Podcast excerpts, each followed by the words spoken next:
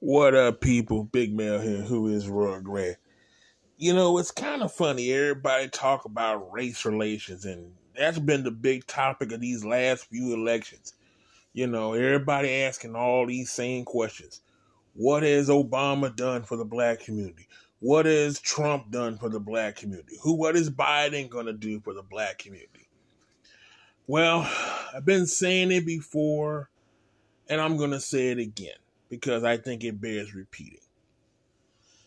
The truth of the matter is, the black community is not going to change until the black community decides it wants to change. It doesn't matter who sits in the White House, it doesn't matter who the governors are, it doesn't matter who the, the mayors are, it doesn't matter who's in charge and who's in authority. The fact of it is, until black people decide, hey, it's enough is enough, it's time to change this stuff Nothing's going to change until black people say, hey, we got to fix this. We got to make the changes. We got to do what is right to make it work. Well, you know, it seems like everybody got their little two cents to decide on this. And the truth of the matter is, uh, um, you know, there's going to be some black people that think they got the answers. And the truth of the matter is, a lot of them don't have answers either. Case in point, I'm going to play a clip from talk show host and former presidential nominee Larry Elder. Now, Larry Elder has a well known, he's a conservative Republican who, you know, he thinks on the vein of Trump. And in fact, Donald Trump approved, uh, like Larry Elder, you know, because, you know, he speaks the language that, that Trump speaks. But I'm going to play a clip where he talks about how to improve race relations in the black community. Now, this is a clip, and I'm just going to play it first. Now, you know how I do. I'm going to play it at first. Then I'm going to break it down and see where, if there's some truth to it, or whether I could just literally destroy it from within, like I always do. But I mean, if there's some real reality to it, then I have no problem admitting that the man is absolutely right and that there is some truth to it. You know what I'm saying? I ain't got no problem with that. So, um, you know, anyway, I'm got the clip here and I'm gonna get it prepared and I'm gonna let you hear it and tell you what you think of it, you know. So let me make sure. Uh, I addressed that in the video. But anyway, I had to play a little of it just to make sure that I'm on, on the right page. But anyway, here is Mr. Larry elder, ladies and gentlemen. Morning, road rages. You know, when it comes to race relations, it's always what can white people do to improve race relations? Few people ask, what can black people do? I'll tell you, there are two things black people can do to improve race relations. Number one, when interacting with the police, when stopped by the police, comply, you will not die.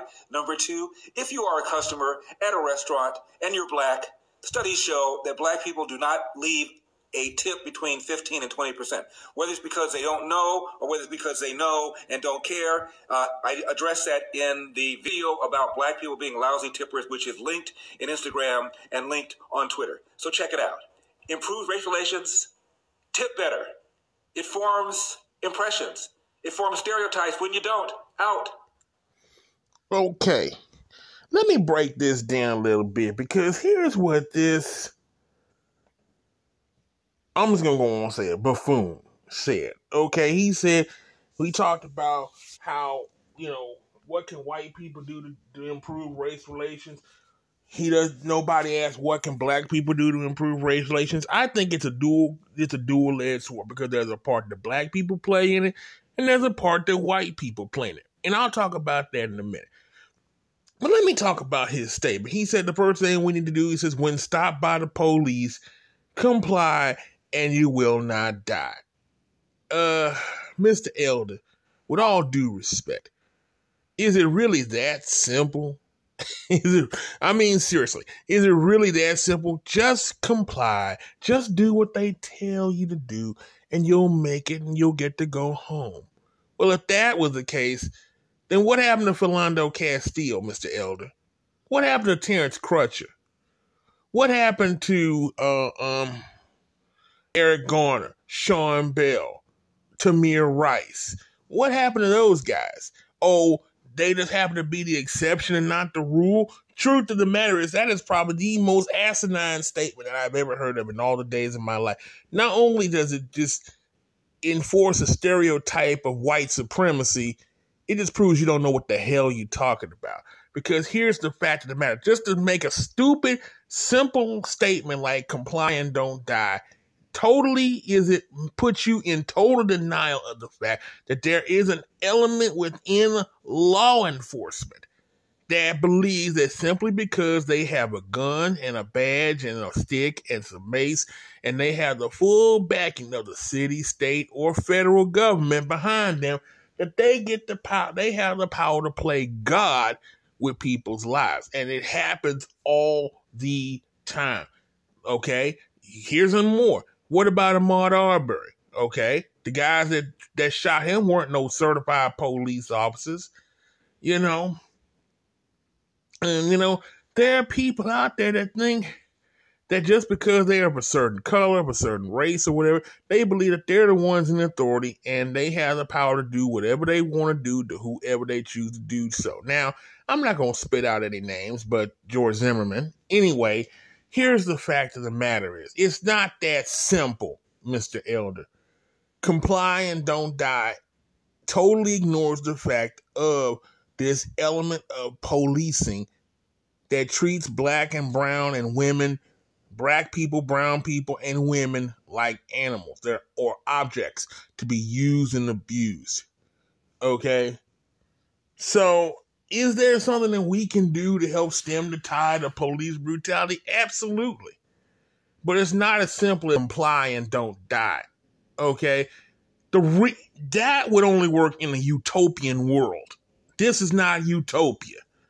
The real world is you got renegade police officers and renegade wannabe police officers. Again, George Zimmerman. Okay? Of the McMichael family. Okay, we I could go on and on and on with names all day long, but that's not the point. The thing is, there is an element of quote unquote policing where you have people who think with that mentality. And the sad part is that they're taught within law enforcement to treat black and brown people that way. It's taught in the law enforcement. It wouldn't be pervasive in law enforcement if it wasn't not only taught in the academies, but encouraged by up by uh, higher ups. So you have a whole cycle of this going on. And for you to make a statement like that puts you in total denial of the truth, Mr. Elder. Is there something that we as black folks can do to stem the tide of, you know, police brutality and renegade cops? Oh, yeah, there's plenty we can do. Okay? So I'm not going to sit here and say that we're totally helpless to the situation. There is things we can do. And I, I, I mean, the simplest thing that we can do, first of all, number one, okay, and I'm just going to give you some thoughts of my, my thoughts on it. First thing I think that we as black and brown people can do to help eliminate the police brutality, eliminate the beatings, the hangings, the raping, the shooting, the assaults, all of that. One thing, when you get pulled over by the police, now I'm talking to my black people, my brown people, I'm talking to my women. When or if you get pulled over by a police officer, what you want to do is keep the situation diffused. And the best way to do that, number one, is to have all your paperwork visible to the not only to yourself but visible to that officer. That means you need to have your driver's license or your ID with you. You need to have your insurance. You need to have your registration and any other documents that you may need within plain sight where that officer can see. That's the stuff right there. You know, it's not best to do it in the glove compartment because, again, Philando Castile is a perfect example of what I'm talking about. He complied with the officer, told him to reach in the glove compartment. He bust caps in him right in front of his wife and daughter. So to prevent that, you make sure you have that stuff right there in plain sight where all any officers that happen to be at that car can see This is your paperwork. You know, you have an overhead visor, you put that stuff in the overhead visor.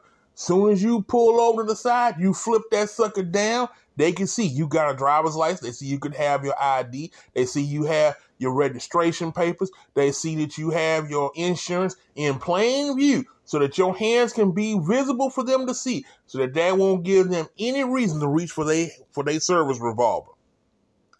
If you are a concealed carry holder, you make sure that's there too.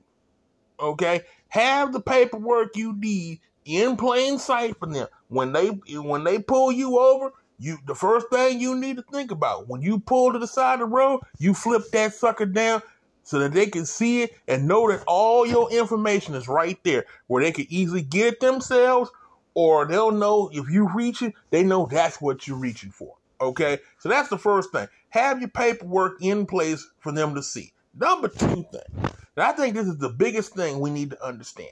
When you're dealing with law enforcement, the number two thing you need to, and I should have put it as the number one thing, but again, there's a reason for it. The number two thing, be honest. Okay? Let's just just be realistic, you know. If you watch enough cops, if you watch enough live PD before they took it off the air, you know if you lie to the police, they're going to bust you.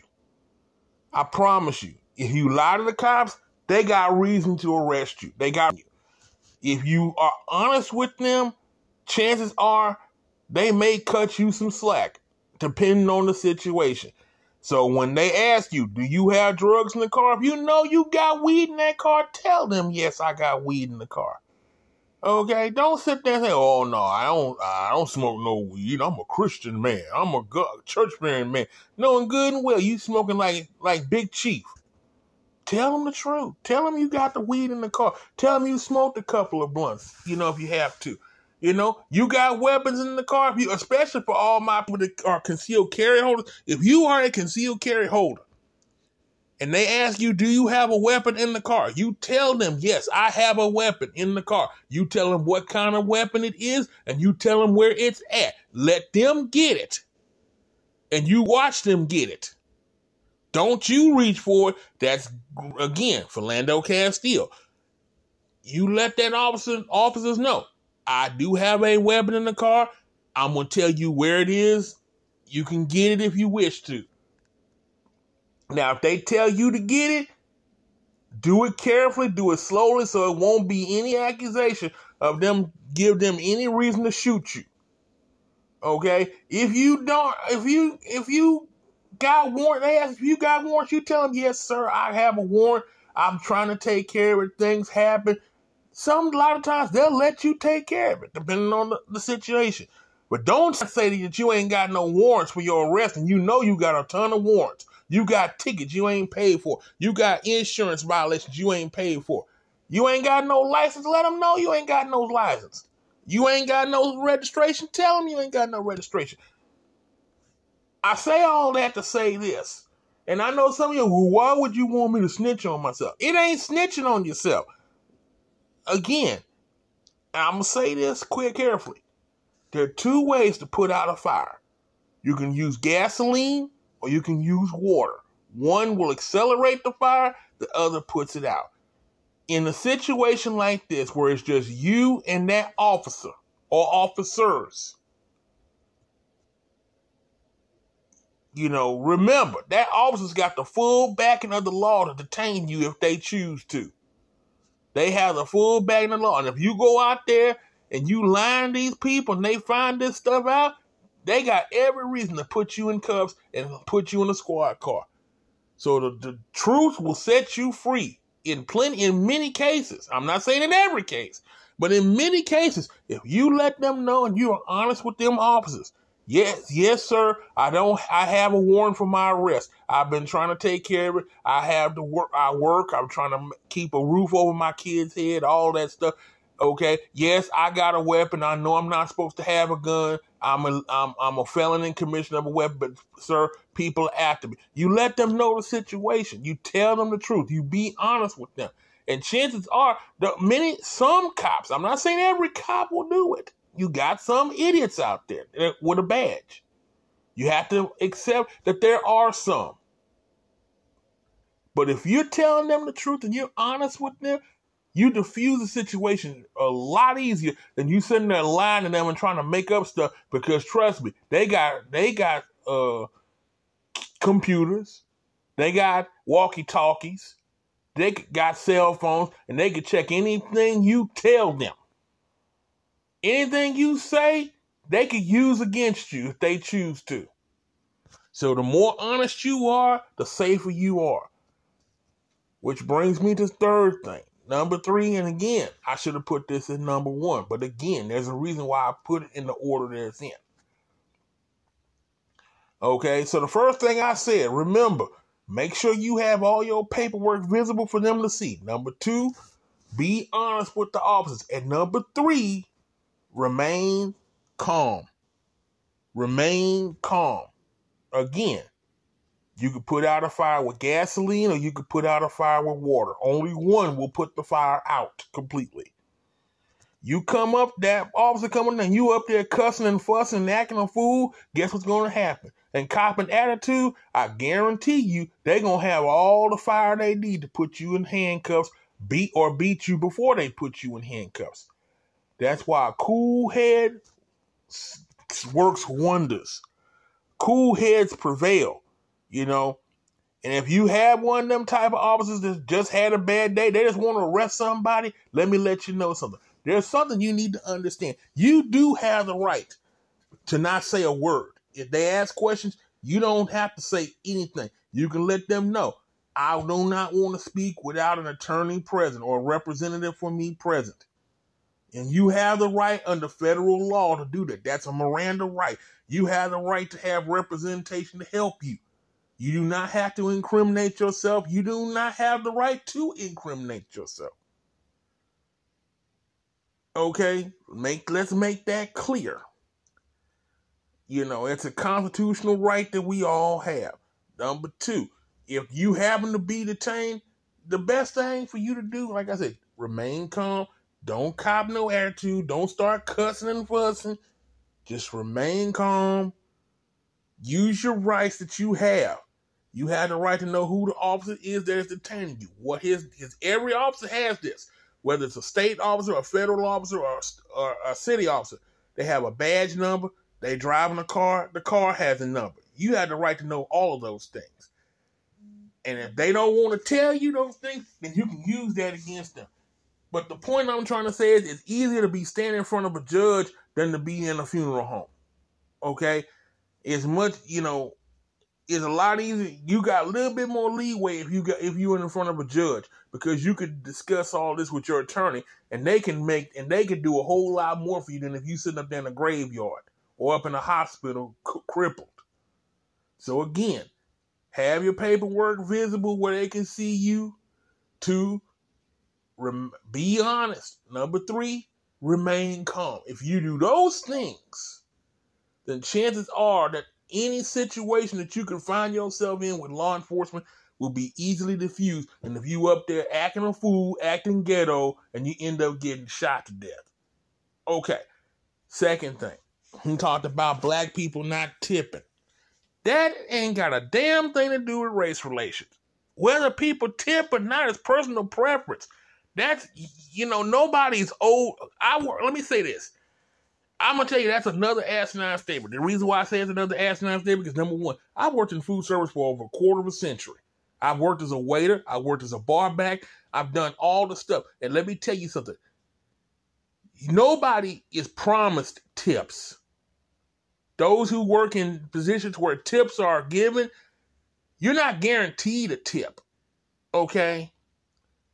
You know, and I've had I've had just as many white people. I've had served good food and good service to white people, to Hispanic people, to Asian people. It ain't where one group of people tip you better than and tip you worse. It's all about service. It's all about personal, personal preference. I could have. I've been in some situations where I've done. I've been over backwards for them, and they didn't leave me a thin, not one dime. And I've been in some situations where I've bumbled and fumbled all over myself. And they still cook me up.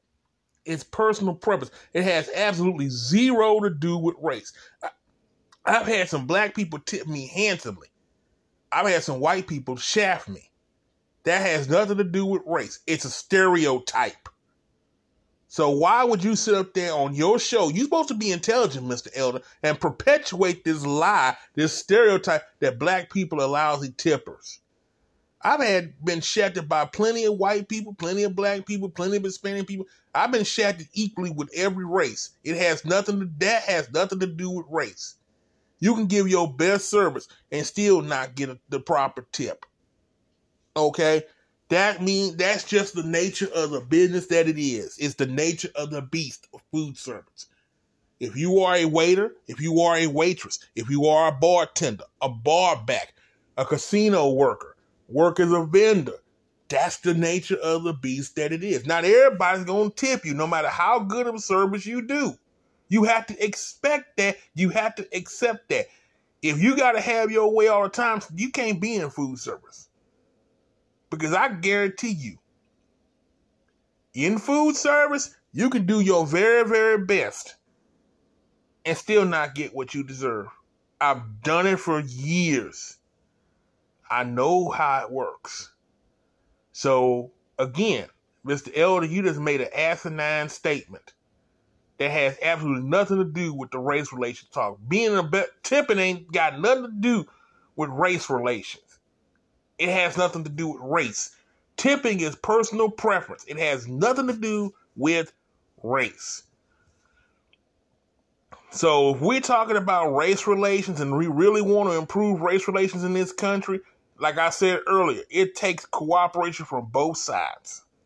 It is not a one sided thing. There are parts that black people can play to stem the tide. There are parts that white people can play to stem the tide. But it takes cooperation from both sides, not just the white side and not just the black side. And I could spend uh, all day talking about this because the truth of the matter is, America desperately wants to heal from its past. But I've said this before, and I'm going to say it again, and I'm going to close with this. If America is serious about stemming the tide of relations between its European citizens and its persons of color, the first thing that America must do is accept and acknowledge the fact that America has committed gross injustices against its black and brown and, and, and indigenous peoples. As long as you think everything's okay, that we just volunteered to come over here to serve y'all, as long as you try to doctor up the history books, as long as you try to doctor up certain things to try to make you look good, they will never be here. All you do is pouring salt on the wound. If you're serious about uh, repairing the breach and righting the wrongs of history, you have to accept the fact that they happened. They happened. Slavery happened. Jim Crow happened. Segregation happened. Lynchings, rapes, beatings, castrations, police brutality, redlining. All of that happened. You have to accept the fact that these are the things that America has done it's not about reparations. That's the different thing. It's about recognition. It's about acknowledgement. The first step in Alcoholics Anonymous, the first thing you got to do is you got to accept that you are powerless over alcohol. In this case, America is powerless over racism. They can't fix it. They, I don't care how many laws you put on the books, on the city level, the federal level, the state level, any level. Racism is not a law issue, it's a heart issue. This is what I've been saying over and over and over again. And you cannot fix heart issues with laws. I don't care how many laws you put on the books. You cannot fix heart issues with laws. You can only fix heart issues by dealing with the heart. And until America is ready to accept the fact and acknowledge What happened to its African citizens? What happened to the, in, the American Indians? What happened to Hispanic Americans? Until it's ready to acknowledge that, they will never, ever, ever be healing in this country. You can forget about it. You will not, it will not happen. But again, there's more I could talk about this, and I do intend on talking about it at another time. I have not forgot about the what we've learned from four years of Trump, but this is part of that. There's more to come. Believe me, I'm going to to talk more about this in depth. But for now, I just want you to think about it. There is a part that all of us can play to make America a great country again. There's a part that we as black folks must do. There's a part that white folks must do. We have to cooperate. It took it took us all to build America.